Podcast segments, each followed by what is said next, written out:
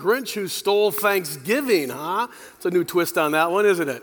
Let's give another round of applause for uh, Vaughn and his wife Irene, all the way from San Jose, came to bless us. And uh, I forgot to mention when we were talking about the uh, book giveaway, for those of you who are joining us online, and uh, all, also our Marine camp, Marina campus and our Padre campus, we have books for all of you. Uh, but if you're online and you join us every Sunday and you would like to get a copy of that book, just email Karen at compasschurchmc.org. Karen at compasschurchmc.org, and we'll get you a copy of that book, okay? And or you can call the number on the screen. Just call her tomorrow. Don't call today because nobody's there. So in the office. So give her a call. We'll get you a copy of that book. And also, I forgot to mention, we also have books set aside for all you uh, prisoners that join us each and every week in the Soledad State Prison uh, system. I was someone told me I didn't know this. I thought there was only one uh, prison correctional institute uh, down there in Soledad. I guess there's two that we're involved with down there. So isn't that amazing? So we're going to get you guys some books. Um, we're going to get them there by a chaplain or somebody, and hopefully the people who run it they'll let us distribute those to you but we want to get those into your hands as well. So god bless you guys and thanks for joining us each and every sunday. We hope our service is encouraging to you. Hey this is going to be a big week for us coming up for everybody. This is a huge week. We've got friends and family be joining from all over the nation. Uh, we're flying out to washington d.c to visit our oldest daughter and, and all of that and it's going to be fun. People will be traveling it's going to be the holidays. It's thanksgiving it's a time of joy, right? Time of celebration, a time of enjoyment. Photos are going to be taken, stories will be told, memories will be made, and it's going to be a wonderful, wonderful week for most of us. Why? Well, have you ever been at a Thanksgiving meal and someone in the family just about ruined the entire moment for everybody because they were a Grinch? Has that ever happened? Something unexpected happened and the entire moment was changed. Maybe like this famous movie clip you've seen. Let's watch it up here on the screen. Catherine, this turkey tastes half as good as it looks. I think we're all in for a very big treat. Save the neck for me, Clark. Okay, Eddie.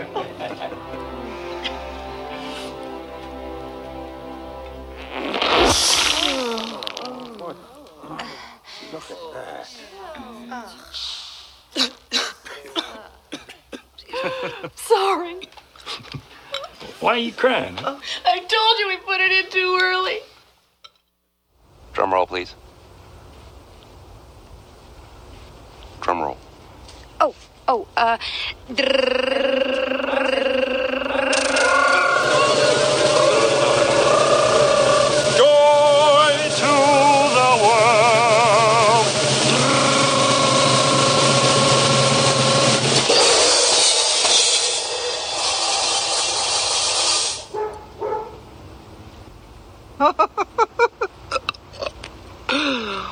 Beautiful, Clark. I hope you kids see what a silly waste of resources this was.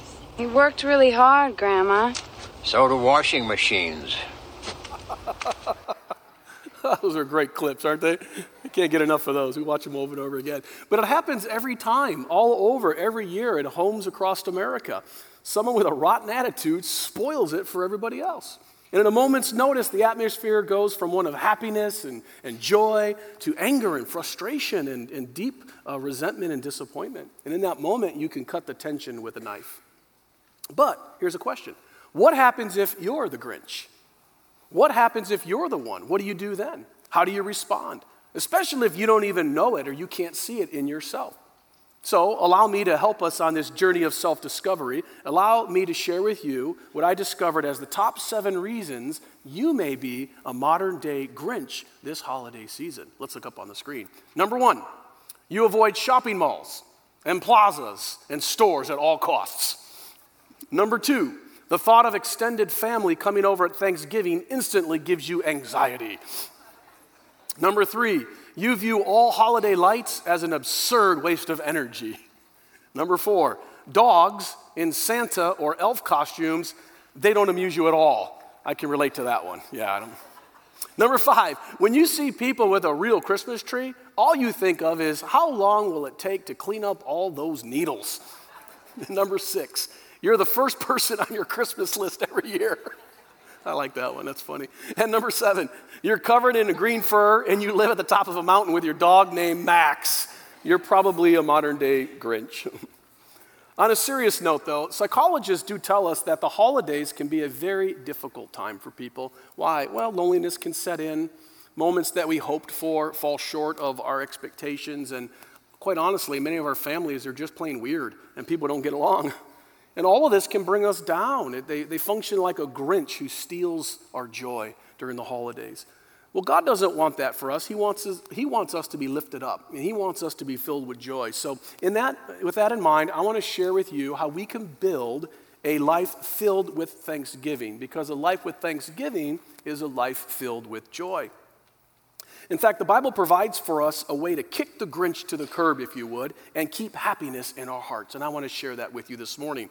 So today we're going to look at four ways that help us to be thankful in our hearts towards others and towards God. And we're going to answer the question how do I build a life of thanksgiving? Let's take a look at an Old Testament story found all the way back in the book of Deuteronomy, chapter 8, verses 7 through 20. And the first thing we learn is we can remember the promise of God's provision. Remember the promise of God's provision. And we're going to pick up the story here in verse 7. Now, this story is about Moses talking to the people of Israel, way back in the Old Testament. Let's see what's going on here. For the Lord your God is bringing you into a good land of flowing streams and pools of water, with fountains and springs that gush out of the valleys and the hills. It is a land of wheat and barley and grapevines and fig trees and pomegranates and olive oil and honey. It's a land where food is plentiful and nothing is lacking. It is a land where iron is as common as stone and copper is abundant in the hills. So let's get the overall context of what's happening here in the biblical text. Deuteronomy, if you're not aware, is actually the final of five books, the first five books of the Bible, all written by Moses Genesis, Exodus, Leviticus, Numbers, and Deuteronomy, those five books of the Bible. And the majority of this book, Deuteronomy, is comprised actually of a series of farewell speeches given by Moses to the people of Israel. And these speeches can actually be dated all the way back to the months of January and February of 1405, but 1405 BC, before Jesus. And the writing of this book takes place exclusively in one location over a period of about 30 days. What's going on? Well, Israel was settled in an area called the Central Rift Valley. It's just east of the Jordan River. Some of you who went to Israel in September, you probably went to this region, so you know exactly what I'm referring to. The location was referred to as the Plains of Moab, and we're going to show you up on the screen. If you look at the world, we can see we're going to the Middle East. We zoom in a little further, we get in here towards the country of modern day Israel and the Dead Sea, and you go in a little further, and it's just this area right here to the north and to the right of the Dead Sea. And this is the River Jordan right here. So that's the plains of Moab, where the people of Israel were when Moses wrote the book of Deuteronomy. It had been almost 40 years since the Israelites had left Egypt, and they were finally on the cusp of entering into the promised land which incidentally is the very land where modern day Israel is today. And the book of Deuteronomy reveals much about the characteristics of God and the nature of God. And so, consequently, it actually is quoted over 40 different times in the New Testament. It's surpassed only by the book of Psalms and the book of Isaiah. So, although you probably, some of you not have read it or scarcely have heard of it, you most certainly have bumped into a lot of its content in the pages of the New Testament. So, what's going on here in the passage today? Well, as I mentioned earlier, Moses delivers one of his final messages, and in this message, he reveals to the nation of Israel four crucial elements related to how they were to have a successful future in this new land they're about to enter into. And he's teaching them that the basis to having a successful future in the new land is to develop a life of thanksgiving. And it's the first step in this whole process is to remember the promise of God's provision. We have to remember these things that God provides to uh, promises to provide for us.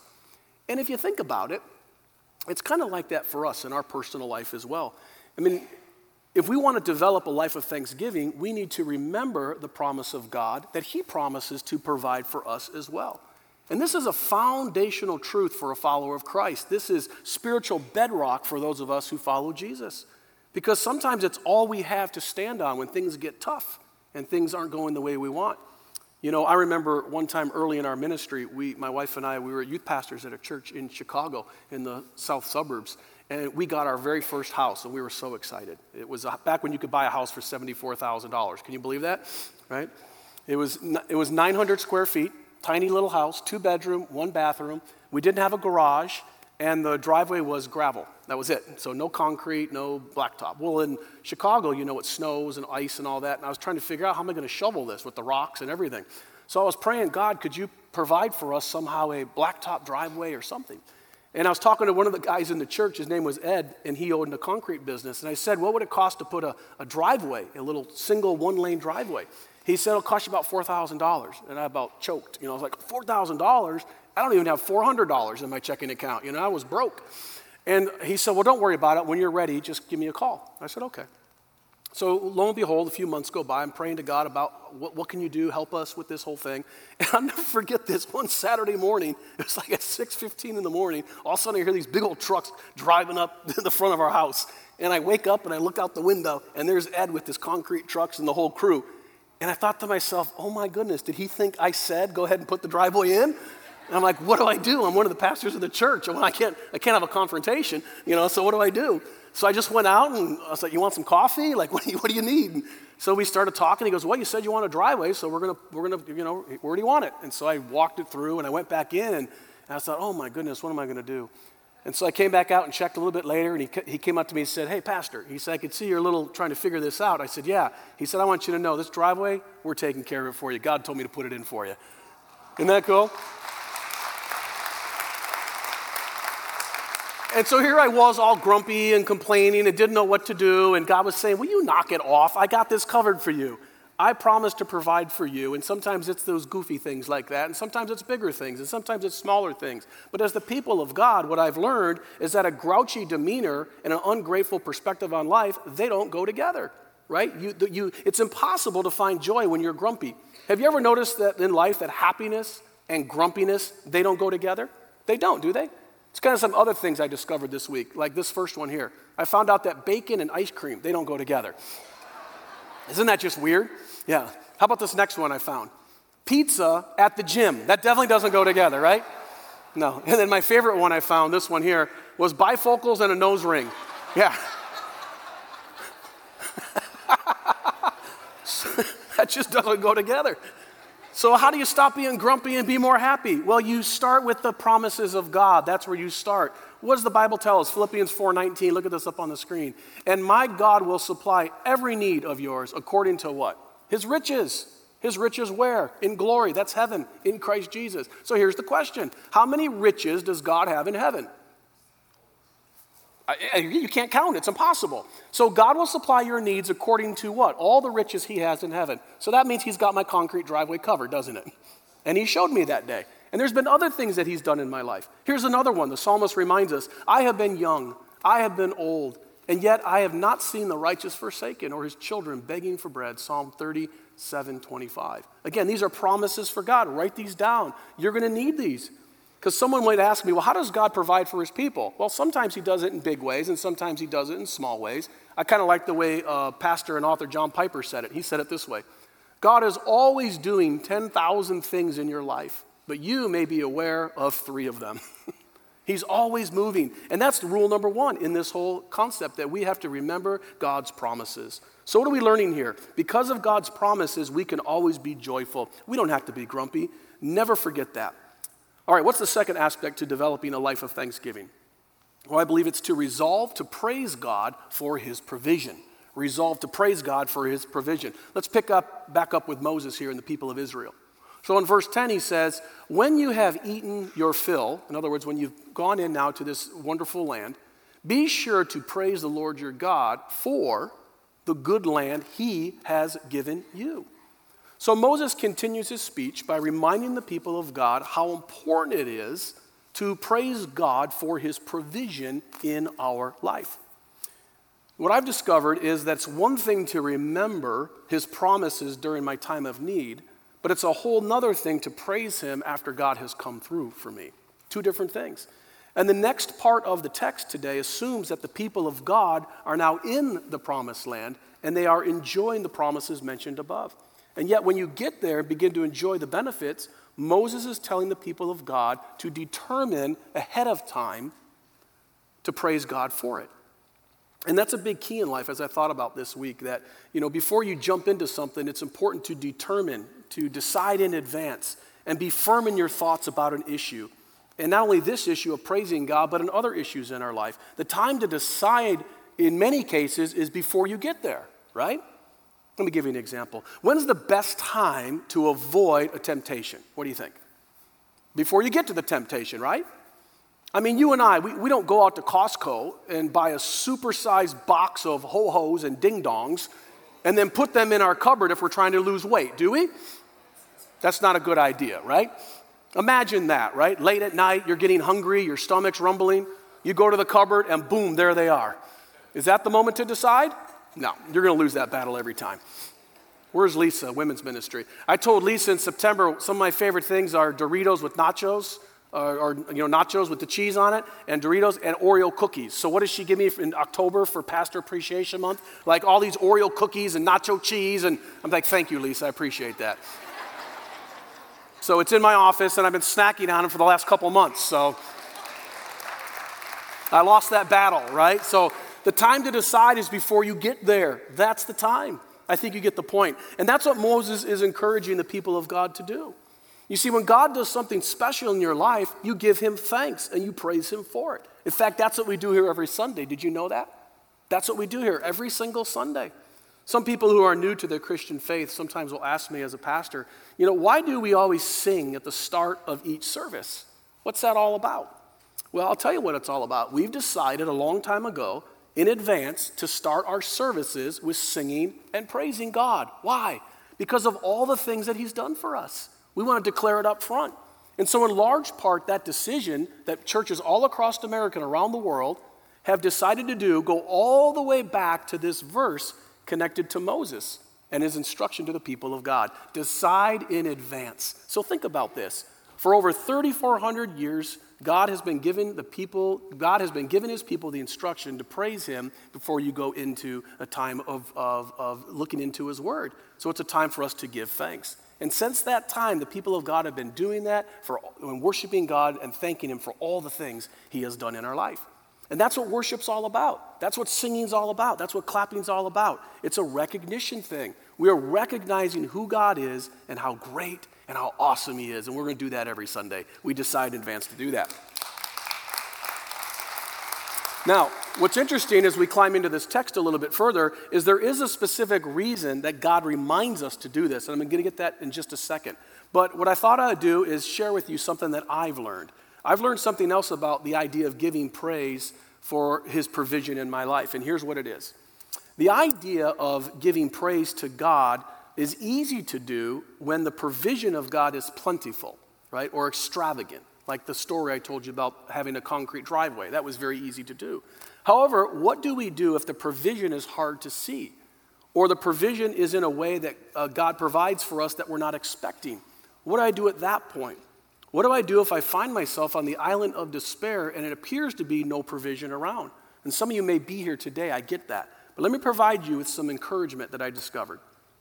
The famous English writer from the 1700s, Daniel Defoe, gives us good advice through his fictitious character, Robinson Crusoe. Some of you might remember this story from high school.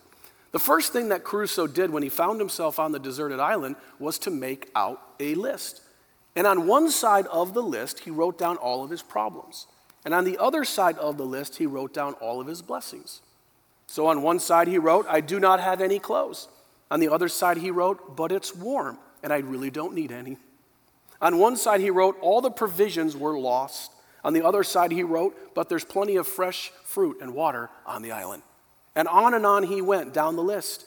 And in this fashion, he discovered that for every aspect of negativity in his situation, there was a positive thing to be there for him, something he could be thankful for. And that's the encouragement. You see, it's easy for us to find ourselves on the island of despair, isn't it? And perhaps we need to take time and sit down and begin to give thanks and take inventory of all the blessings that God has given us. And imagine there might be a few of us that could do that this week. And so why don't you work on that if God's speaking to your heart to do so? Okay, we've learned so far that on our way to building a life of thanksgiving and thereby kicking the Grinch to the curb, we can remember the promises of God and we can resolve to praise God. What's the third thing we can do? We can recall the plenty of God's provision. Recall the plenty of God's provision. Let's pick up here in verse uh, 11. So Moses then continues and he says, But that is the time to be careful. What time? The time after you've gone into the land of plenty and you're beginning to experience God's provision in your life. That's the time to be careful. Why? He says, Well, beware that in your plenty you do not forget the Lord your God. Because what could happen? And disobey his commands and regulations and decrees that I am giving you today. That's pretty interesting because Moses is changing, changing gears on us here a little bit. And he issues a warning to the people of God. You probably caught that in the text. You may recall that I mentioned just a few moments ago that there is a specific reason that God encourages us to remember to praise Him, and here it is. And I'll show you a little illustration here up on the screen. When we forget God, we have a tendency to drift away from God. And when we drift away from God, we have a tendency to disobey God. And when we begin to disobey God, we have a tendency to have a miserable life. And when we have a miserable life, we end up being the Grinch. So there you go. That's the circle.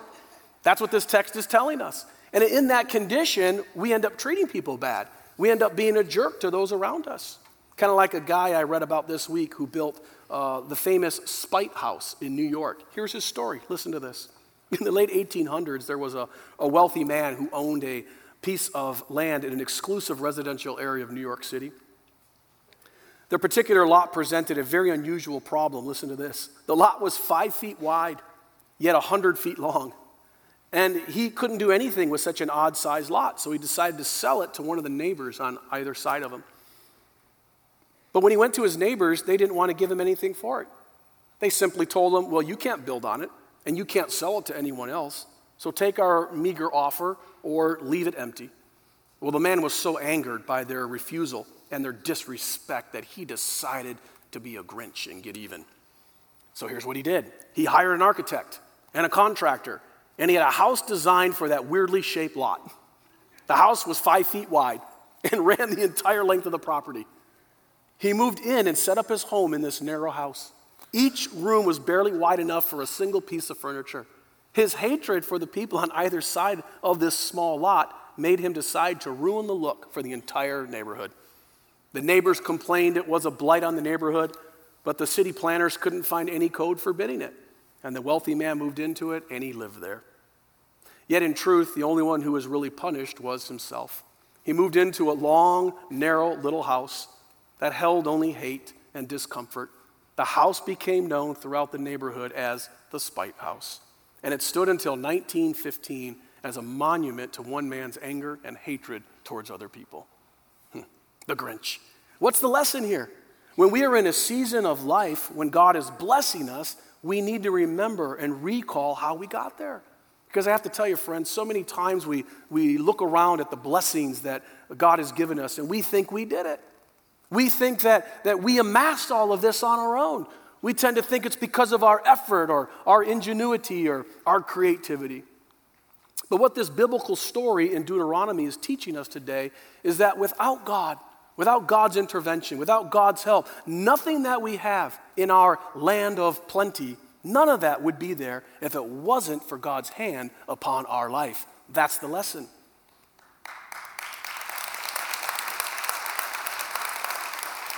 You say, you, may be here today and, and you may think you're the most creative person in the world. You may have the Midas touch in business or the ability to stay one step ahead of the stock market. And guess what? That may be true. And if it is, I'd like to meet you after the service. but even if that was true, the Bible's teaching us that even in the midst of all of that success, your greatest successes, successes you've been waiting for for a long time, in this story today, they've been waiting for 40 years to get into the promised land, and they finally are going to reach success. And even in that success, God's telling us if we don't recall God's place in the whole deal, we run the risk of losing our connection to God. And my, my encouragement to you today, friend, is don't let that happen to you. Don't let that happen to you. Okay, so what's the fourth and final aspect of building a life of thanksgiving? It's this recognize the problem of self reliance. Recognize the problem of self reliance. Let's pick up in verse 12. Now, this is going to be a little bit longer passage, so hang with me here. Moses continues and he says, For when you have become full and prosperous and have built fine homes to live in, do not become proud. Do not forget that He led you, God led you.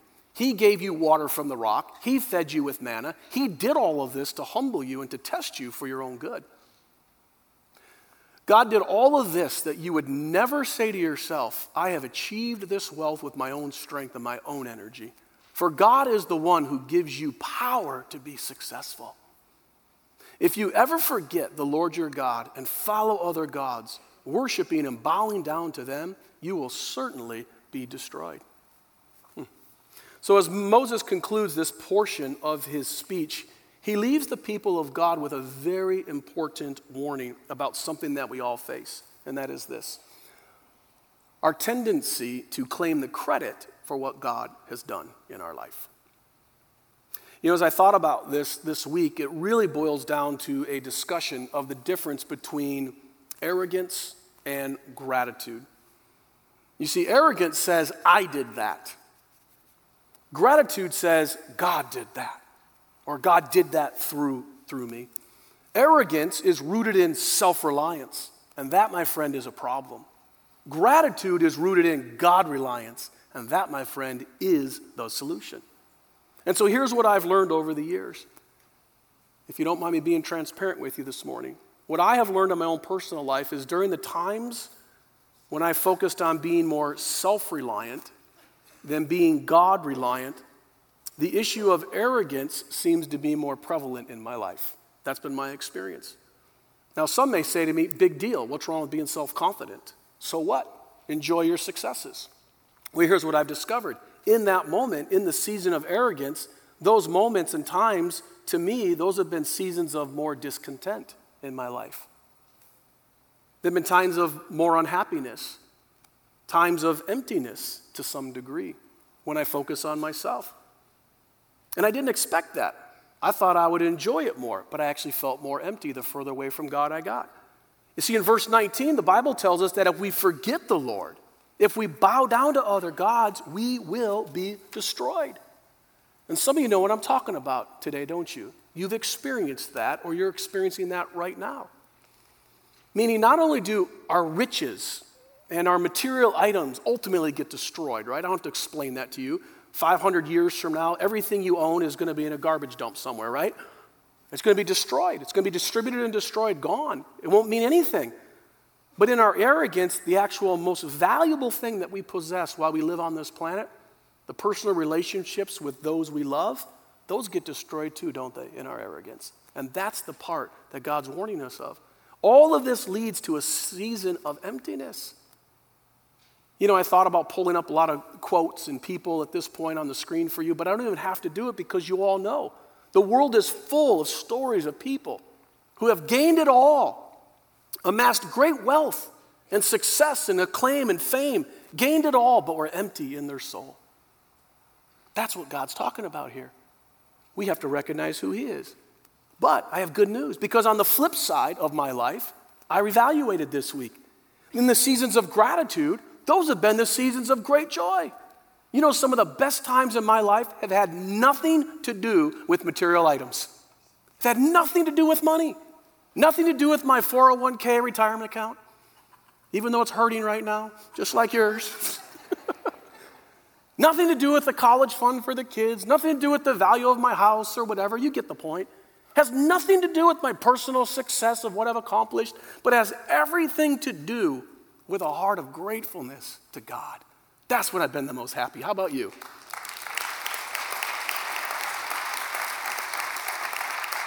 So here's what I've learned to put those two things together. Put those two things together. One of the keys in life is to learn how to have gratitude during my times of success so that success and joy can go hand in hand. That's what God's telling us here. 3,400 years ago, long before Dr. Phil or Oprah ever talked about this. God got it right. The Bible got it right. Friend, if you want to experience true happiness and true joy, one way to do that, according to verse 18, is to recognize that God gives us the power to be successful. Okay, let's wrap this up. What have we learned today? We've learned that in order to kick the Grinch to the curb, we need to develop a life of thanksgiving. And according to Deuteronomy chapter 8, the best way to develop a life of thanksgiving is to do these four things. Let's review. One, remember the promise of God's provision. Number two, resolve to praise God for his provision. Number three, recall the plenty of God's provision. And number four, recognize the problem of self reliance. And if you're a follower of Jesus today, you know, just pick one of those areas. There's probably something you could work on this week over Thanksgiving to focus in on one of those things that'll help you become stronger in your walk with God. But when we put all these four application points into place, the Bible teaches us that we are in a much better place to keep our attention focused on God and not on ourselves. Whenever we focus on ourselves, friends, that's when we get lost. We got to keep our heart and our mind focused upon Him and what He's done in our life. And in that space, and in that relationship with God, that's where you find true joy. That's where you find true happiness and true peace, which so many people are longing for. And if you're a Christian here today, you know what I'm talking about. If you're not a follower of Christ, if you've yet to step over the line to receive Jesus Christ into your life and give your heart over to Him in totality, this might be a little bit of a challenge to you. And you can sense God kind of talking to you right now in this moment. He's speaking to you, He's pulling or tugging on your heart to get into a relationship with you. And I want to share a closing story with you that might help you along the way. You know, back when the telegraph was the fastest means of long distance communication, there is a story about a young man who applied for a job as a Morse code operator. Answering an ad in the newspaper, he went to the address that was listed. When he arrived, he entered a large, noisy office, and in the background, a telegraph clicked away. A sign on the receptionist counter instructed all the job applicants to fill out a form and then wait until they were called to enter into the inner office. Well, a young man completed his form and he sat down with seven other waiting applicants. And after a few minutes, the young man stood up and he crossed the room to the door of the inner office and just walked right in. Well, naturally, the other applicants, they perked up, wondering what was going on. Why had this man been so bold? They mumbled among themselves. That they hadn't heard of any directive yet. Well, within a few minutes, this young man emerged from the inner office, escorted by the interviewer who announced to the other applicants, Gentlemen, thank you very much for coming, but the job has been fulfilled by this young man. Well, the other applicants began grumbling to each other, and then one finally spoke up. Wait a minute, I don't understand. He was the last one to come in. We never even got a chance to be interviewed, and yet he got the job. That's not fair. The employer responded, Well, all the time you've been sitting here, the telegraph has been ticking out the following message in Morse code. If you understand this message, then come right on in. The job is yours. None of you heard it or understood it. This young man did, so the job is his. You see, that's God when He speaks to us. He speaks to every human being right in here, in your ticker, in your heart. And some of you know what I'm talking about, right? You felt that call. We all have, and you respond to that call. And if you're here today and God's Morse code is ticking on your heart right now, He's calling to you to come into relationship with Him.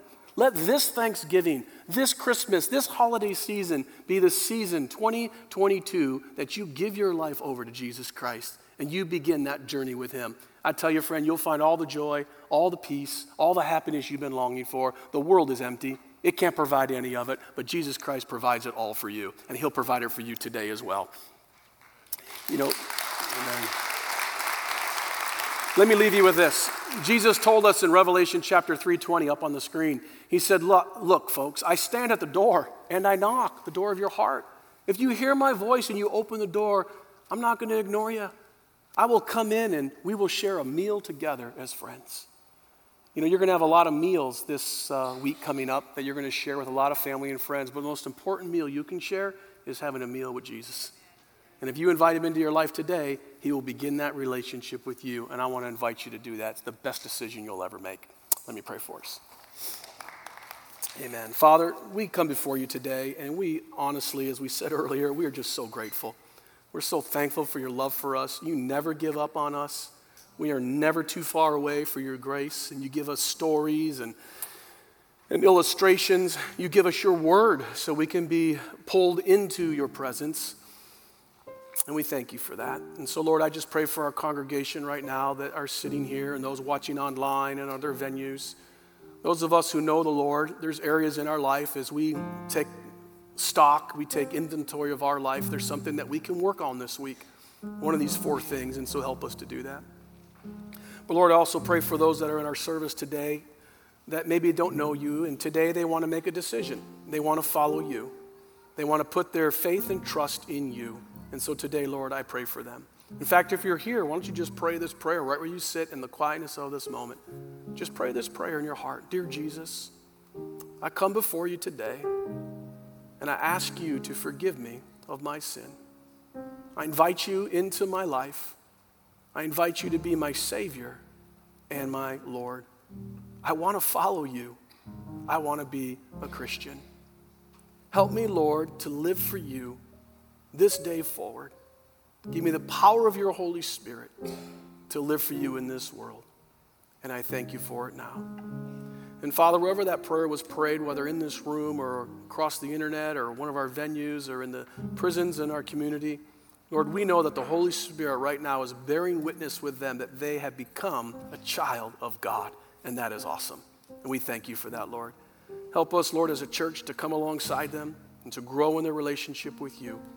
And we give this all to you now in Jesus' name. And everybody said, Amen. Amen. Hey, let me share this with you. If you prayed that prayer today uh, for the first time to invite Jesus into your life, that's so awesome. We want to celebrate with you. Uh, one of the ways we can do that is right out this door here, there's an area called Next Steps, and we have some volunteers out there. They're going to get you a Bible. If you don't have a Bible, we're going to get that for you. Uh, they're going to pray with you. They're going to give you opportunities in which you can connect to the church in different ways. But beyond all that, all we really want is to help you grow in your relationship with God because it's the most exciting thing you, you did today to welcome Jesus Christ into your life. In fact, let's welcome those to the family of God. Can we clap? Enjoy for that? That's pretty cool. We want to celebrate that with you. Hey, so on everybody stand to your feet. We're going to do our benediction and then we're going to enjoy a wonderful Lord's Day today. So let's do our benediction. Amen. And now to him who is able to present you blameless before the presence of his glory.